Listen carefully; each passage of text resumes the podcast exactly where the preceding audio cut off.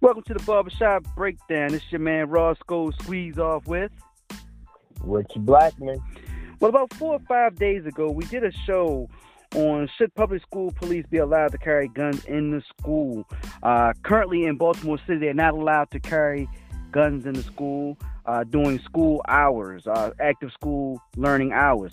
They actually have to push their gun into a safe, and we did a whole show about it. So we decided to get a subject matter expert, and we were lucky enough to get one of the best, probably the most knowledgeable person about this situation.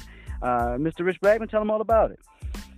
Okay, so uh, we had an interview with uh, Sergeant Clyde Boatwright, who is the president of the Baltimore City School Police uh, Organization, and he spoke with us a little bit about uh, uh, exactly what the debate is and, and, and about the officers not being able to carry the guns inside the school and uh, kind of where everyone stands on it. So check out the interview.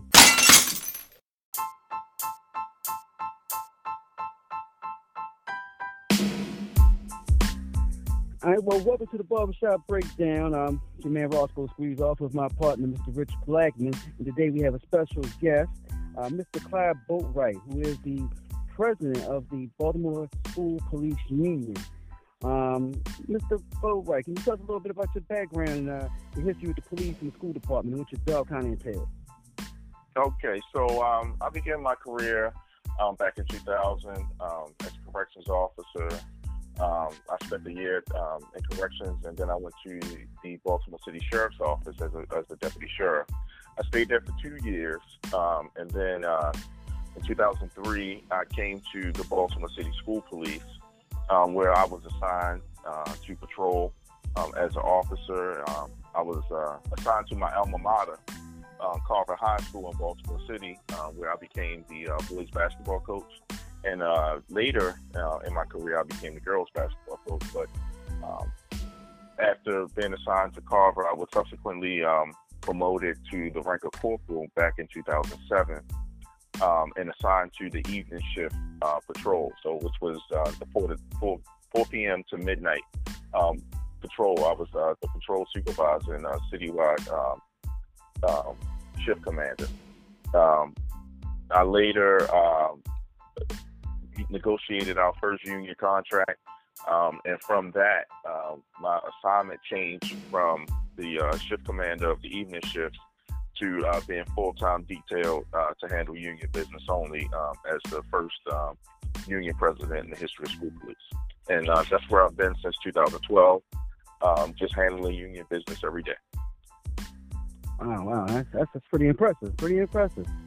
Well, let's jump into the, the topic at hand. Uh, the reason we want to have you on as kind of the subject matter expert is because what's been going on with the Baltimore City uh, school council not really wanting to have the Baltimore City Police carry guns in schools.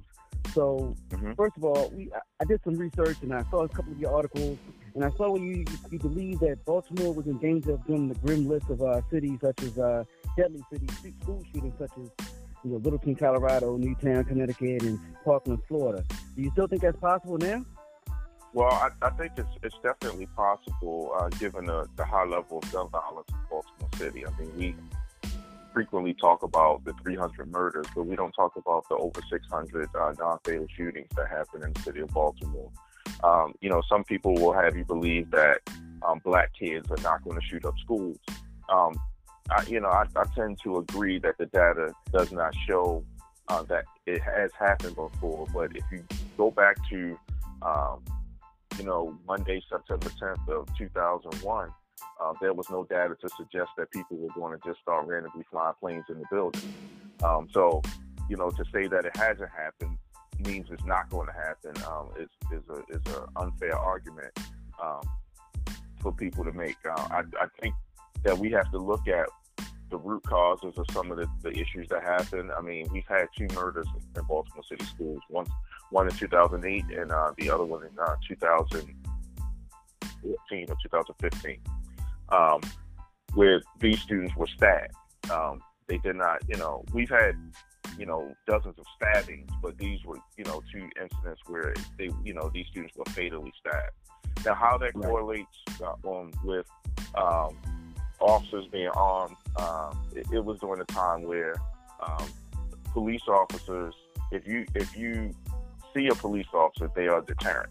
So um, to say, oh, I know that officer's holster is empty, so he has nothing on his belt that can stop this knife. So I'm, I'm gonna carry the knife anyway. You know what I mean? So it's it's a mindset right, thing. Yeah, it's a mindset thing. So I just hope that you know people. Yeah, I just hope people understand that you know our officers don't carry or want to carry or, or carry guns uh, specifically for the students. It's for any potential threat uh, that could come into the school. Perfect, perfect. I fully, I understand you. Uh, now, one of the things that I read about is that some possible parents or even the little student organization were worried about possible harm or uh, any type of gun-related issue between a police officer and a student. Uh, if if the police were to be armed, how could you assure that that would never happen? Well, it's interesting. In the last question, I talked about 9/11. On September 11th, right. the school superintendent and the chief of police made an executive order to have all Baltimore City school police officers armed at all times. Um, that went against the state law, um, but it was an executive order, and they were at that time they were willing to take the consequences of of having the police officers armed. That was unchanged for a period of 15 years. So when I came, I talked about earlier in my intro, I came to school police in 2003. I did not know that there was a law that said that you can't have your guns. I mean, that was never even presented to me. I walked in the door. I did the uh, the required training. They issued me a firearm. They sent me to my my uh, my, my patrol location, and nobody ever can tap me on the shoulder and say, "Hey, you got to store your gun away. You know, you got to put a safe." That that didn't happen. I mean, for a period of 15 right. years, um, without incident, none of our officers have been disarmed. None of the kids have uh, been able to gain access to the weapon and none of the nobody there's no data to suggest that we will use the weapon in a in a, a bad way towards students. And, the, and the, so, if people want to throw out data, let's let's not discount the 15 years that we did this without incident. Perfect, perfect, perfect. Once again, it's the barbershop breakdown. Uh, the man Roscoe squeeze off with Rich Blackman, and we have Mr. Clyde Boatwright, who is the president of the Baltimore City School Police Union. Um, my next question is kind of a two-part question for you here. Uh, by not arming the police in Baltimore City schools, what kind of message are we sending to children? And also on the flip side of that is, should we be worried about the message we're sending to students when they are armed? So whether they're armed or they aren't, what message is it kind of sending to children either way? Well, I look at it as, um, you know, uh, it's irrespons- it's irresponsible of, of adults that have decision making powers to intentionally send our kids in harm's way. Um, there's 24 jurisdictions in the state of Maryland, and 23 of them have armed police officers in every middle and high school. Um, to suggest that because we are school police, that we're in some way different than the other police departments in the state of Maryland is is is uh, irresponsible again of, of people who should be um, smart enough to know what they're saying when they say it. So the message that we're sending uh, to the 80 to uh, the 80,000 Baltimore City school students is that your safety um, is is not as important as the other students throughout the state of Maryland. If these pundits who are against us truly cared about kids, should should should it only be the kids in Baltimore City schools? Why don't they take this show on the road and go to the other 23 jurisdictions and tell those officers to disarm as well? Um, we're talking about four hours, a four-hour gap. You know, most dismissal bells um, are, are are open from like eight o'clock to like ten. So where our officers are outside um, or in the in the main hallway or patrolling the exterior of the building while the kids come in. So I think the last intake bell where kids are late It's like ten o'clock, so it's like second period. Um, so it's after that that the officer then has to go to a safe um, somewhere located in the building and put the weapon away. Um, and then when it's time for dismissal, um, right now, if the officer goes out of the building for lunch, he can go get his gun and, and go and get lunch. Um, but when it's time for dismissal later on in the day, you know, maybe 20 to 30 minutes prior to dismissal, the officer can then put the gun on again Um, and, and those same students that people say are scared to see a police officer with a gun, th- that walk past that same officer in the morning and he has his gun. They then walk past him again later on in the afternoon and the officer has the gun. So with this this mindset that the kids are going to be so scared of police, um, I mean it's all fear mongering in my in my in my you know from my perspective. Mr. Boatwright, uh, Rich, that's the point. I'm sorry, Mr. Boatwright. I, I, Rich Blackman here. I, I agree 100% with you. Uh, one question that I, I wanted to ask is, being in some counties like Baltimore County and Anne Arundel County, uh, I've noticed that they have what they call resource officers there, which are actual, uh, well, uh, county police officers and Anne Arundel County police officers. They are allowed to carry their weapon in the schools. So, what's the difference? Why, why would that be kind of, in a sense, uh, a difference? It's still in the state of Maryland, but. So, let me, yeah, let me explain that. And, and, there's an old saying, you don't know where you're going unless you know where you come from. So I, I had to do the research. In 1967, school police was formed. Um, it was formed as the, the group that would just respond to alarm calls when people break into schools at night. Um, somewhere around the early 80s, they started putting school police officers inside of schools. Um, the old uniform that they used to wear was like a blazer and, and some slacks. So it would be like the, the security guard at a at a, a office building. Um, around 1991, uh, Governor Schaefer passed Senate Bill 550, which made school police officers a full service police department as opposed to like a security guard where um, school police prior to 1991 they were special police quote unquote uh, so basically where they had arrest powers only on the grounds of the schools um, they still had to go through the police academy, which was, it, it boggled my mind. You have to go through the police academy and be certified as a as a as a police officer. But then back then, um, I don't know how they came up with this thing about special police, but uh, in 1991, all school police officers became a full service police department. So um, every police officer in the, in the state of Maryland is governed by the Maryland Police Training Standards Commission.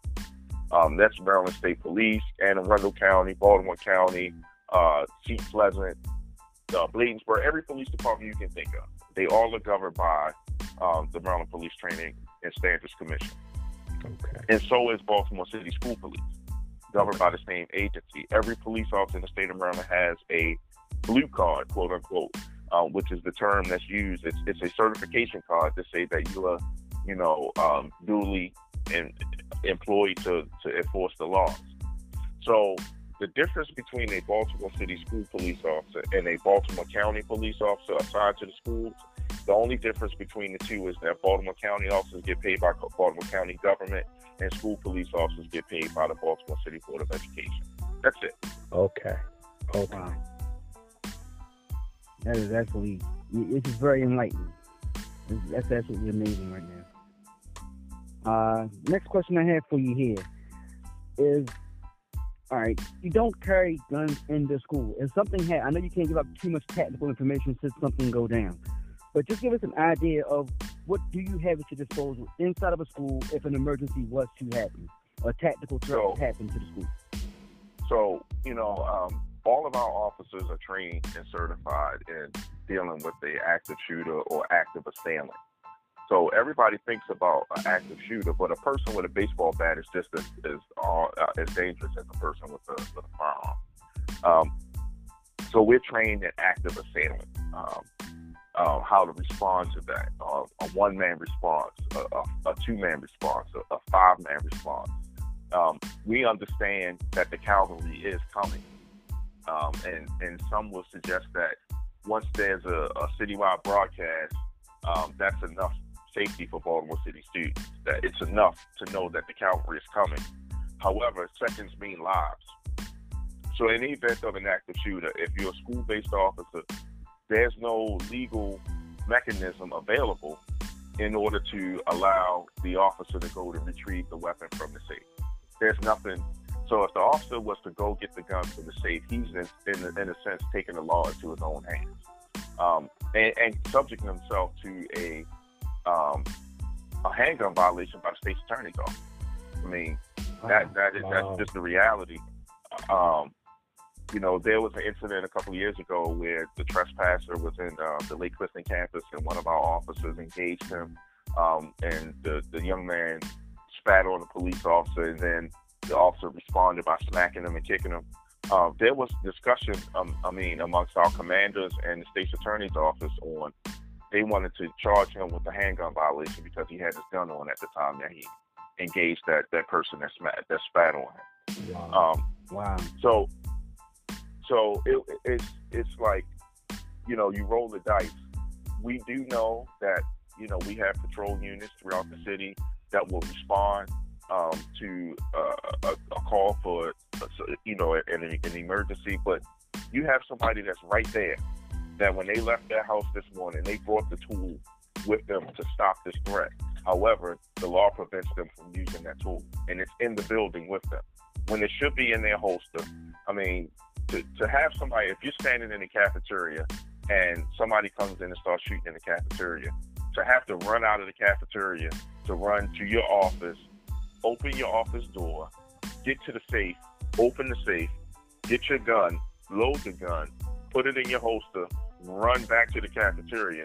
I mean, that that's too much time when you're talking about trying to, you know, make sure that you maintain, you know, life and liberty and protect protect people that deserve to have, you know, to be in a safe environment. Wow, that is absolutely amazing. Absolutely amazing. Well, what about uh, well, just recently, uh, I think it was the 22nd. I don't want to be. I think it was Tuesday. They had the vote at the school board, and it was 10 to zero to keep the police officers in school unarmed. Uh, I mean, what do what what can we do to change that? I mean, I heard that the uh, the delegate that that was I apologize for getting her name, but uh, she no, actually pulled the bill back. Yes, yes, no, yeah. Delegate Cheryl Glenn, uh, you know, I, I commend her for having a foresight um, and being bold enough to say, "Hey, look, our children deserve this safety." Um, but for you know, Delegate Glenn is is um, you know, she said it clear that if there is not consensus between the mayor and the school board, then the bill does not have the votes to survive. Um, so you have, you know, the people that are um, that testified against this. Some of them are using this as their political football because they want to run for city council and, and other uh, other races to say, "Oh, we defeated the school police officers with guns bill."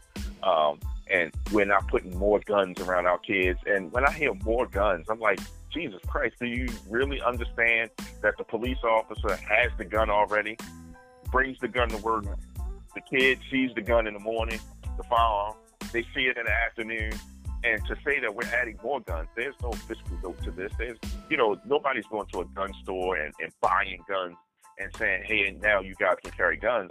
I mean, so it's, it's just the wording that people use in order to um, to, to, to make their point. Um, but at this point, we we are we're subject to the fact that the law is not going to change unless uh, somebody um, puts the bill in and moves forward and, and take a vote. What this does, it gives everybody cover. The school boards and you know has, has given cover to the politicians that would have voted for or against this. The one thing that they don't want to have on their record is a no vote.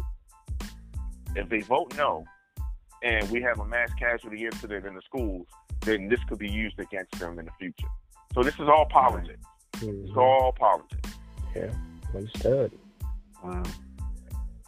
So, do you think that possibly, if, if if it's a thing of, well, I guess that wouldn't really work either, but maybe a non-lethal uh, weapon that the officer could carry all the time in in the school? What you, you well, think? so being being a person that has had experience um, as a shift commander, has seen non-lethal weapons used.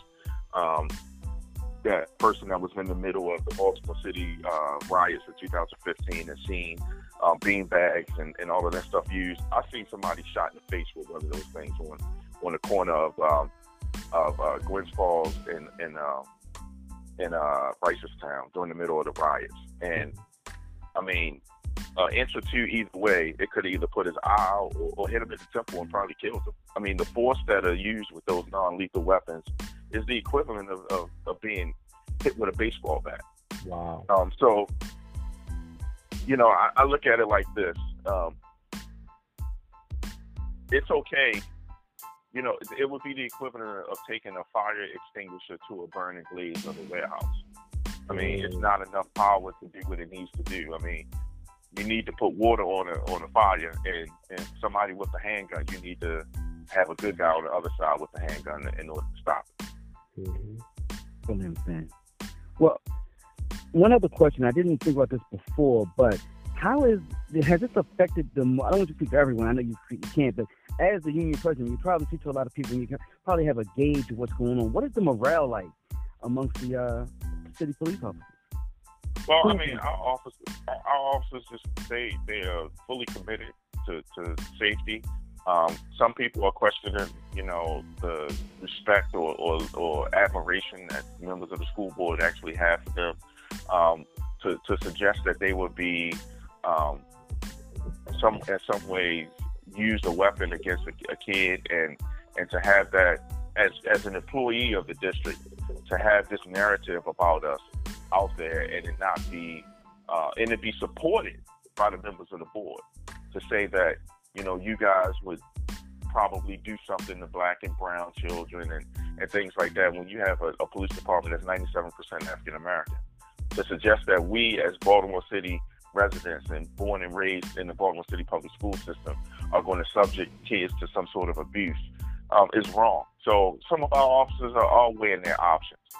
Um, if you look around at some of the local jurisdictions, in the last five years, some leaders of other jurisdictions, um, you know, I'm talking about sergeants, lieutenants, and, and all the way up to director, uh, are within the last five years with the school police officer. People are leaving and going to other jurisdictions that are paying them for their expertise and paying them for their knowledge and, and paying them for the job that they expected to do. Um, so um, it's sad that I, you know, I, I, talk to parents on a daily basis. They send me messages on Facebook. Uh, I was having dialogue with a parent earlier today, um, where the parents are saying, "Why doesn't my kid matter to the members of the school board, or why why should my kid's safety be compromised?" You know, um, I, I saw a parent say, "There's no data to suggest that any of the 24 school superintendents in the state of Maryland would be subject to any violence or threats. But yet, the Baltimore City superintendent or, or the, the CEO, she has two armed police officers assigned to her, but the students don't. So, I mean, that that's just the reality of what we're dealing with. Wow. That is almost unacceptable. I, the things you just don't know sometimes. You, you don't see the whole picture. And I wonder if the board members know these things. Oh, they know. They know. Wow. Oh, that's absolutely amazing. Hey, Mr. Mr. Boatwright, this has been amazing. We thank you so much for uh, for coming on and doing this. Absolutely. We're going to try to get this out to as many people as possible because uh, this has been very, very enlightening for myself, and I'm pretty sure for Mr. Rich Blackman as well. Absolutely. Thank you for coming yes, on the show. I thank you, gentlemen, for having me again. And, um, you know, please feel free to reach out to me anytime if I can be of any assistance to you. Awesome. We, we, we will do. Thank you so much. Thank you. Have a great day. Thank you. Good to see.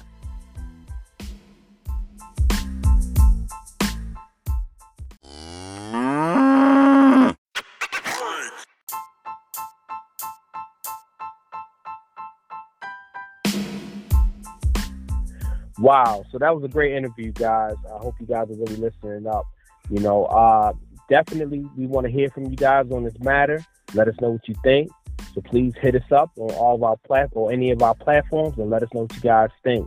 Again, this is Rich Blackman and it's Roscoe Squeeze Off. Peace.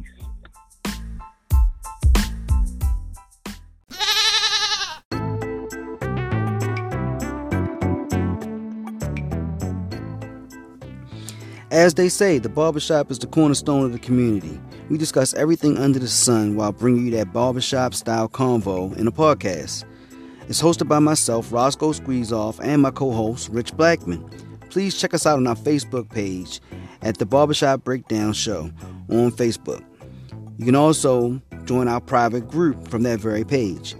If you want to text us any of your comments or ideas, you can text us at 754 CALL BBS.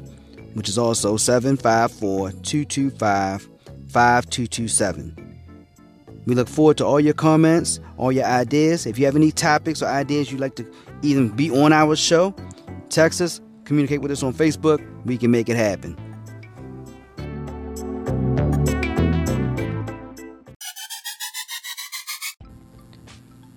This is the Barbershop Breakdown. You can go to our Facebook page, The Barbershop Breakdown Show. You can also friend us on Facebook by searching for Barbershop Breakdown.